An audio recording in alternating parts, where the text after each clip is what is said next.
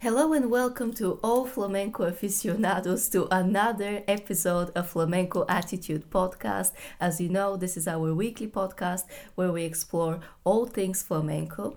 If you look back at what we've done, we've covered a lot of interesting things, such as album reviews, guitars, and even flamenco fusion, one of our first episodes that thankfully is performing really well because we explore the connection with flamenco and other genres. Also, we talk about, actually that was one of the unusual episodes, we talk about music beyond flamenco, such as the Beatles, the Rolling Stones, Santana, and how they actually had a little bit of connection with the genre as well. So if you would like to, if you feel so inclined, look back, listen. It was really fun making every single episode as well. Today, we're going to talk about something really different, something that we haven't. We touched upon it a little bit around Christmas time when we recorded our Flamenco Christmas, but today we're going to go a little bit more in depth. Before that, of course, as always, hello, welcome, and thank you to our listeners from Puerto Rico and Hong Kong. Incredible that we're reaching such various parts of the world. I couldn't have personally imagined that we will have interest from, you know, beyond probably Spain or the United States or maybe Mexico. I personally, didn't expect it. So really happy all the time when I see listeners appearing from new places.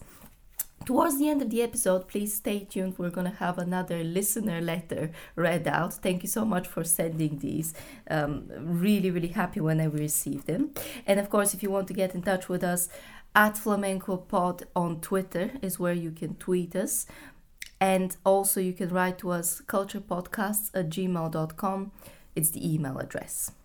Flamenco and religion. Now, these are two things that you seemingly wouldn't think have anything in common, but they do, because flamenco really follows every single major calendar event in the Catholic calendar.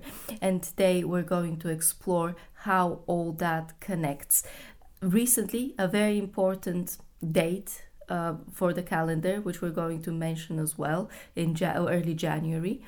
And there's going to be a lot of music recommendation talked about. Also, we'll be looking ahead to the next major religious event that flamenco has connections with. More about that coming up soon. But without any further ado, let's start. This is Flamenco and Religion. Now, you mentioned January the 6th. Oh, it's our Christmas day. And we had a fantastic time. It's a time when all the children get sweets. Now, wait a minute, children get presents. Wait a minute, this January is not Christmas Day. Christmas Day was Christmas Day. No. And you find it, if you go back in history to look at when these things were celebrated in England, where you're now living, you'll find that the date wasn't the 25th, but we won't get into that. I mean, what we're here to talk about is people associate flamenco often in the public imagination with a nightclub and a dancer and a singer. Well, and to be honest, you would just looking from the from the outside perspective, you would. Yeah. So what we're going to look at is it's more than entertainment, is what you say. It's more than entertainment. Yeah. And you said very well, it's linked to the particular calendars, and we will be looking ahead to Easter soon, which is when we do the Sayeta, which is an unbelievable. We'll do an Easter special. Yeah. But at the moment, what we're going to look at is a very interesting subject, the flamenco mass, La Misa Flamenca, which is an extraordinary thing. I first came into contact with it through the great records of which Paco de Lucia got involved with. And this is when, after the Vatican said that various countries could have their own mass, so we had the Misa Luba, the African mass, the Criolla in Argentina, and then they decided that there could be a flamenco mass. Before this, there had been a gypsy mass anyway. So it does have historical things. So my first contact with it really was as a young boy buying the very record you've got there which is, you know, an incredible. I mean, look at the production values on that. Yes. You know, yeah, it's wonderful, isn't it? It is wonderful. It's a really, and at the bottom we're going to discuss obviously the different bits and pieces of the mass. But one of the things, of course, that we have discussed is the siguería, which is a heavier piece in the flamenco music. Also, we have the typical cross. Yeah, the iron cross. Crucifixion, the iron cross. Yeah, and. Okay, this is okay. You wouldn't know what I'm looking at, but I am looking at pictures of various people involved in the production of recording of these pieces, and one of the pictures says El Jefe. El Jefe. El Jefe. The big boss there. The big boss of the studio is there recording it. It's all very authentic. And there's your favorite, Chocolate. Chocolate, of course, involved in it. Yeah. Who else from the big artists was really keen to record religious pieces? Well, I mean, obviously, Paco de Lucia is on this record. And there's his brother, Pepe. Yeah, Pepe. Yeah. You know, there's many great artists on it. It's an incredible thing. If you think about it, I don't know how many people even own this record. Oh, so actually, what I should say is, of course, the guitarist for the mass is Serenito, a guitarist from Madrid that we haven't talked a lot about. But I want to take you back to my old days in Andalusia when I went to Jaén. Yeah. Jaén is one of the 8 parts of Andalusia. Of course, we've talked about it on our podcast.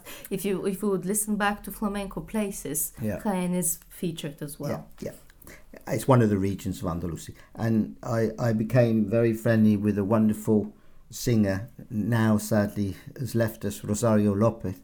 And her speciality, apart from other things, was to do the flamenco mass. And the flamenco mass in Jaén, this wonderful high-up capital, was around about Christmas time. She would perform the flamenco mass, and she was very, very proud of that. I need to find and recommend in our description a video from YouTube, perhaps, because unfortunately I've searched a lot through Spotify, which is the platform that provides our music for whoever listens to Spotify, and Rosario López is not somebody I could find, which is sad, of course, because I really want to feature her pieces, but I'm going to try and find something on YouTube. Now, just to set the record straight, the main religion in flamenco is Catholicism, right? Yeah, and obviously it's very important to the gypsy people. Yeah. As you've seen from your images, you've seen images of the Camarón, and it's very important. And so, I mean, how do we get through this? What is the flamenco mass? Well, as you can see, it's divided up into the Kyrie, the Gloria, the Credo, the Sanctus, and it concludes with the Agnus Dei. Let's talk about it first. Okay, have you been on a typical Sunday flamenco mass? No, I've got to be honest. I have never actually witnessed one myself, but I have got many albums of it. Even my own teacher, Pepe Martinez, recorded the flamenco mass with some singers. Yeah. So that is something that happens every Sunday, right? People no, not every Sunday. No, it would be a very special occasion. It will be a special occasion. Yeah, very special occasion, And, okay, let's go through the pieces then. La Caña. Yeah, now that's what's interesting about this, because we're now talking about this incredible record that Phillips put out that won an award, and you can see there's the cup and how it won. The chalice, And these are styles that they've used, which... You know, even I don't play many of these, right? La caña. What is la caña? Well, it's like a form of the Solea, la Malagueña, la Jabera. Look at these words, la Debla.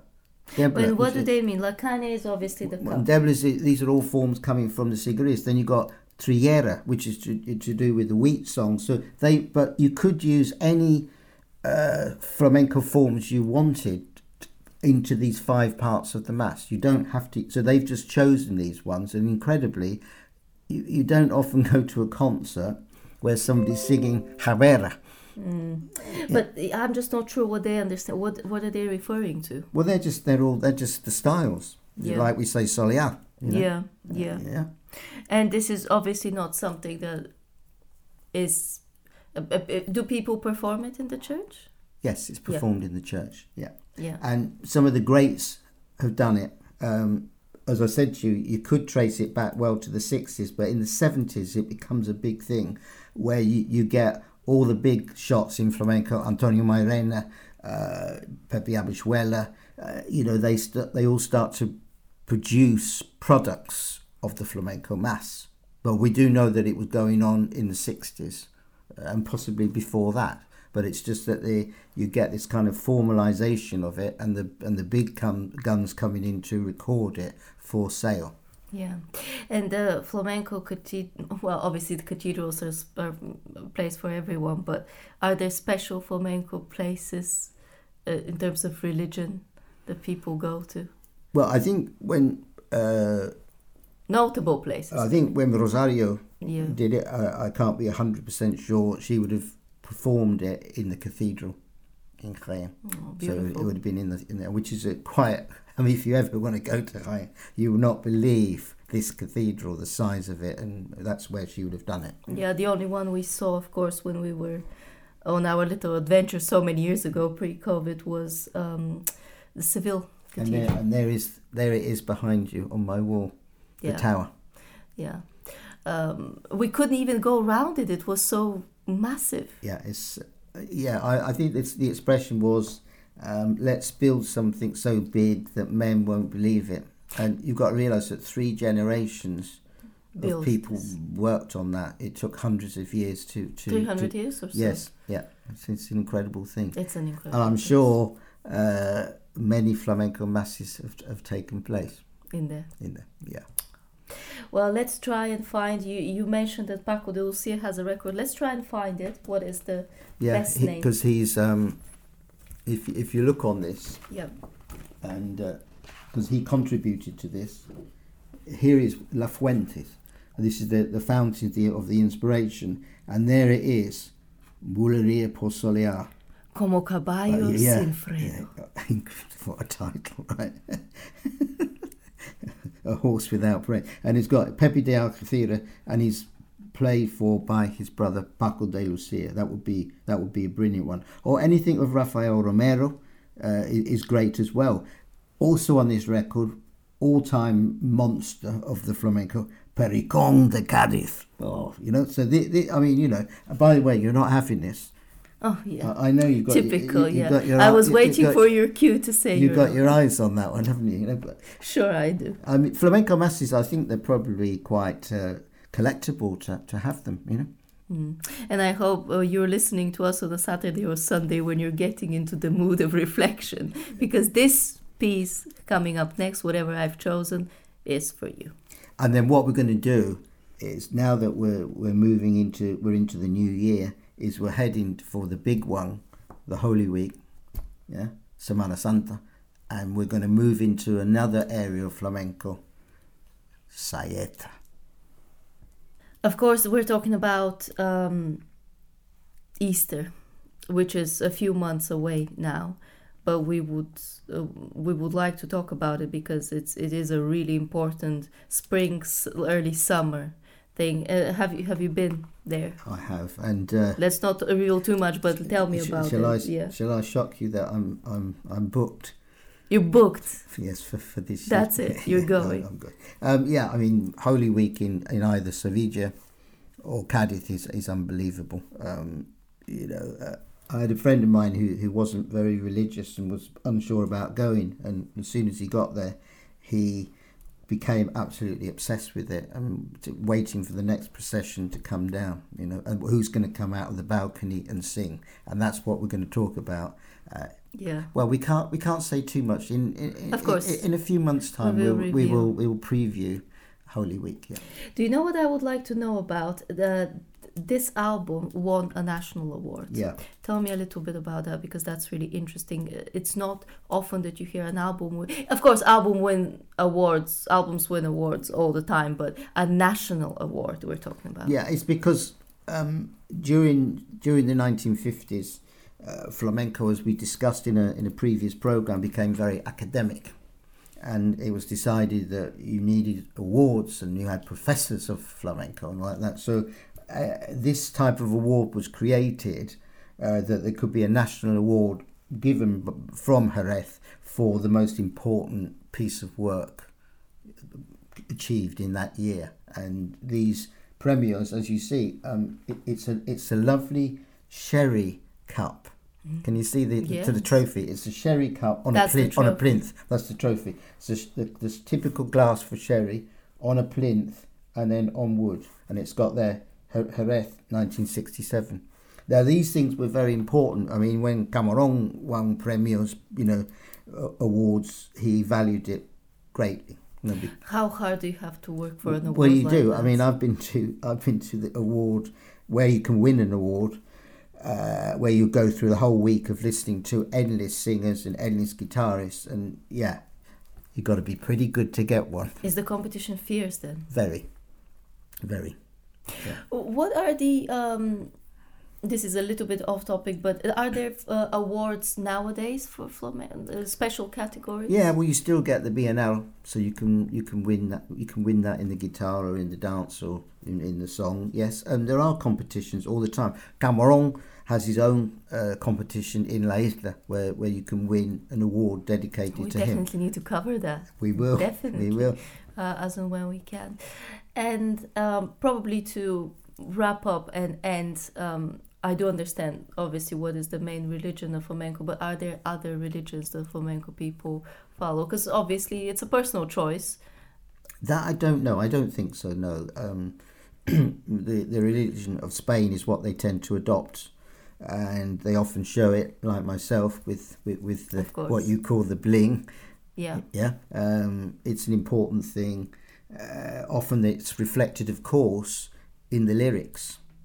That's often in not just the lyrics of the Misa Flamenca, but in general. So yes, it's an important thing. And don't forget, Spain is a very religious country. All these different aspects of the year are marked in a really dynamic way. Yeah. And the 6th of January, because we touched upon it, tell me in a few words, why was it such a... you got a little bit emotional on the text when you texted me that day. By the way, here's an apology for all of you who awaited our episode last week.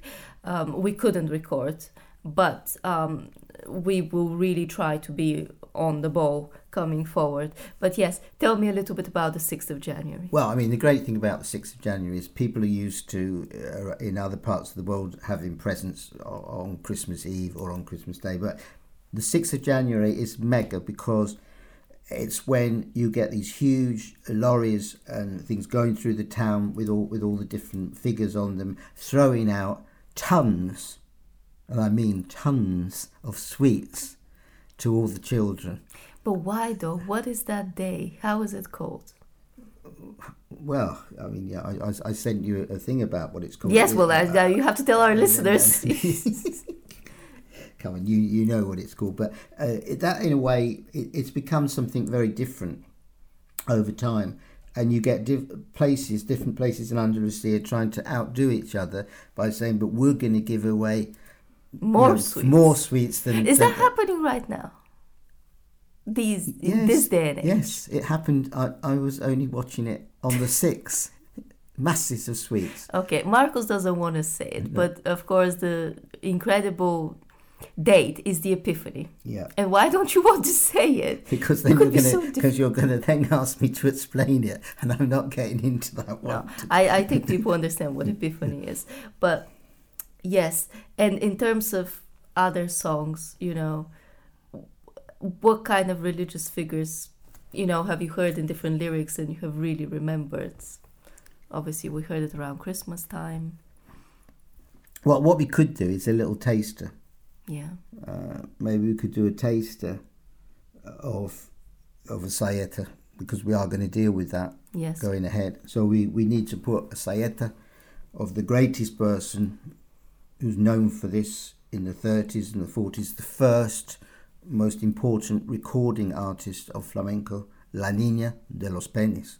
And when she would come out on this balcony where I go often in Seville, the Campana, the doors would open and out she would come and sing unaccompanied.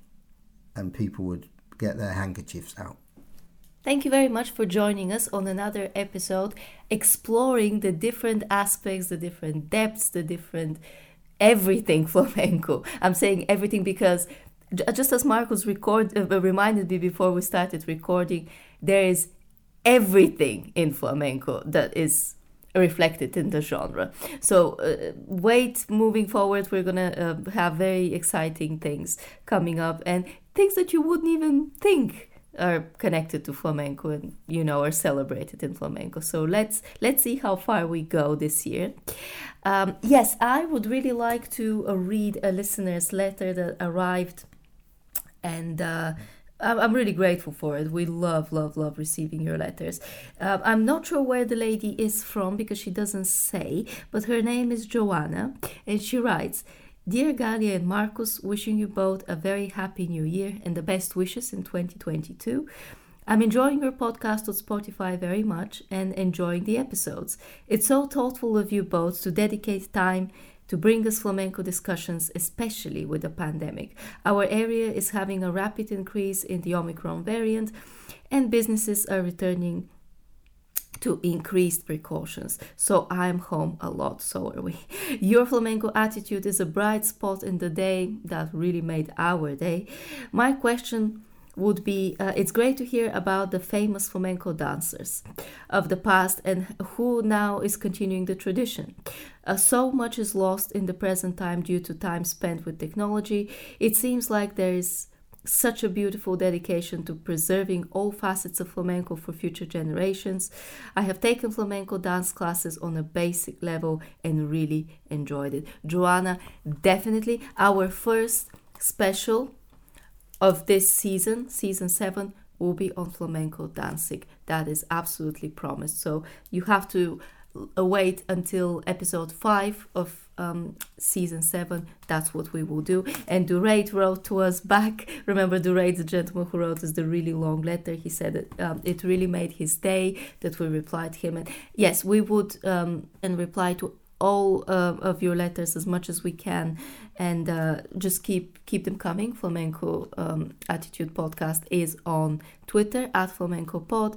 culturepodcasts@gmail.com is our email address. Until the next time, whether you listen to, play, or learn about flamenco, remember to always follow the beat.